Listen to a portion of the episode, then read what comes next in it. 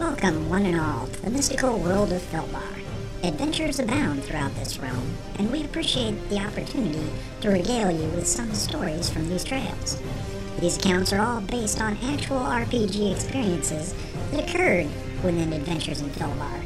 Some of these tales may be for mature audiences, while others may be for very immature audiences.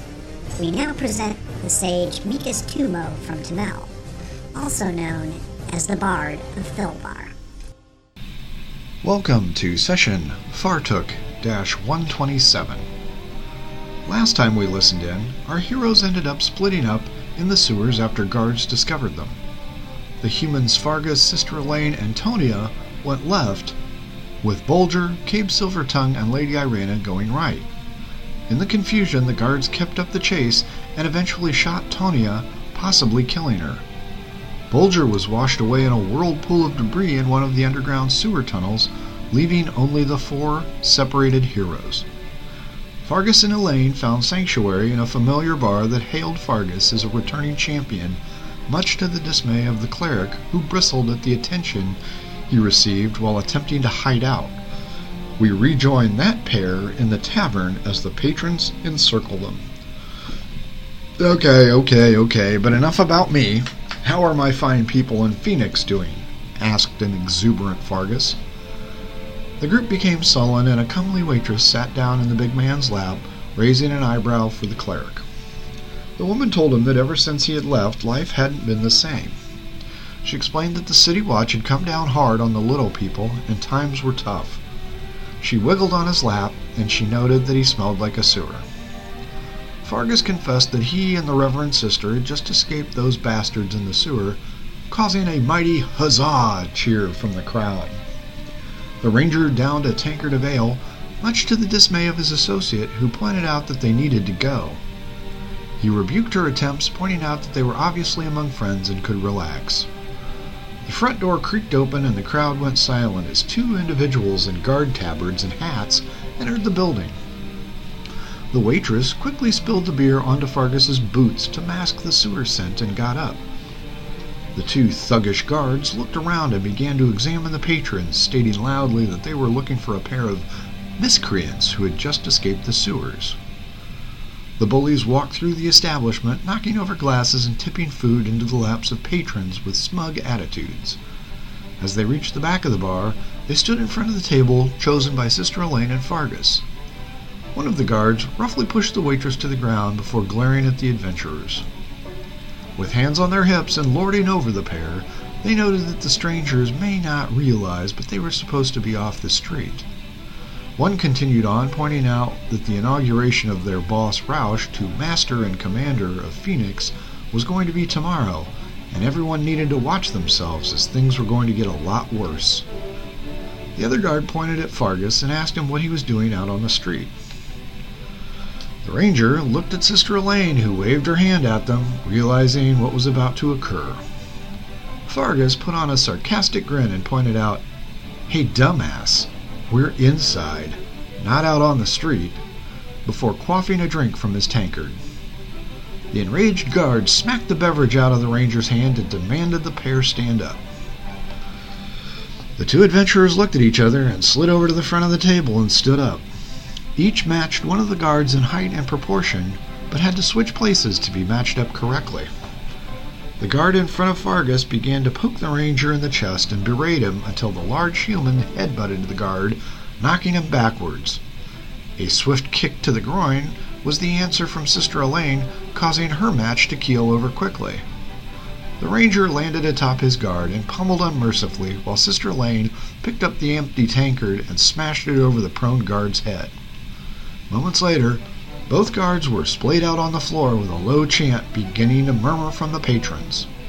Fargus, Fargus, Fargus, until it grew into a wild frenzy. With the two guards knocked out, Fargus raised his hands, causing the chant to grow louder, while Sister Elaine looked at the two men.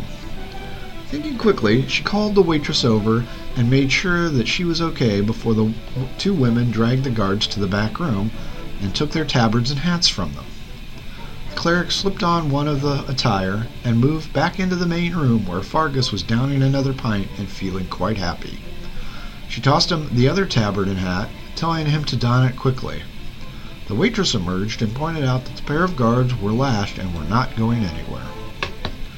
Fargus bowed and twirled his hat with aplomb, causing the patrons to go wild.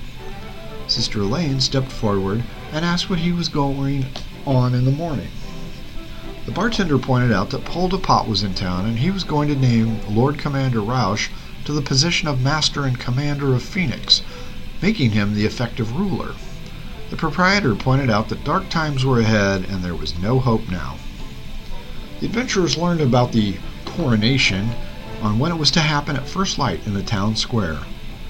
Memories of the botched hanging quickly came to their mind and they confirmed that they knew of the place. The pair asked about the High Bishop Dingus, and the Ginger Dwarf, but were told that those individuals were stuck in the city dungeon.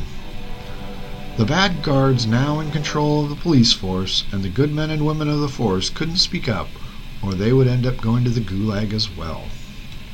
The stark realization of what the pair had to do was evident, and they could each see it in each other's eyes. Fargus grimly pointed out that he would resolve the problem and help the pe- people of Phoenix garnering a solemn cheer from the patrons. Several asked if they could help, but Fargus shook his head, but was stopped by Sister Elaine, who was looking around the tavern. What's with all these nets? she inquired. The people looked up to the second level rafters and noticed netting held back old kegs. The bartender pointed out that once a month the cooper would come by and pick up the empties and deliver them to the Brewers Guild. So those are all empty? she remarked, looking around. It was confirmed, and she turned back and smiled at Fargus. I have an idea. The town square sits at the base of the hill, doesn't it? Sister Elaine gathered the people around her and quickly began to explain her vision. Back in the sewers, Cabe Silvertongue and Lady Irena hugged a wall and watched as torches searched nearby chambers. Looking around quickly, the mage spied rungs in the side of the wall and tapped Cabe, pointing. The pair moved silently through the sewage and climbed up into the hole. Cabe stopped and hissed out that there was cavalry above. With the torches closing in and the hoof noises stopped, he quickly pushed up the heavy grate. Looking around and seeing no horsemen, he wiggled through the gap, followed by Lady Irena, and the pair zipped across the dark street. Hiding in shadows, the two noticed no additional wiggling on the grate, and they were convinced that they had not been followed. Sighs of relief were done, and then Lady Irena looked up and gasped. The pair were half a block away from the city's gulag where prisoners were kept. A huge contingent of guards were outside the tower, forming up as dawn began to take over the morning sky. The two watched from their shadowy alcove and noticed the lines were called together by the lieutenant and began to march forward. Pushing against the wall, the pair attempted to avoid detection and were successful at the complement of guards headed down the street towards the town square. It looks like they emptied the gulag, hissed Lady Irena. The pair watched the troops march off, and a throat clearing was heard, followed by, What do we have here? The mage and bard whirled around to find a pair of guards in tabards had snuck up on them. We close out this episode now and give you our thanks for listening. Please subscribe to this podcast and don't forget to follow us on Twitter at The Bards Podcast. For everyone in Adventures of Filbar, thanks for listening.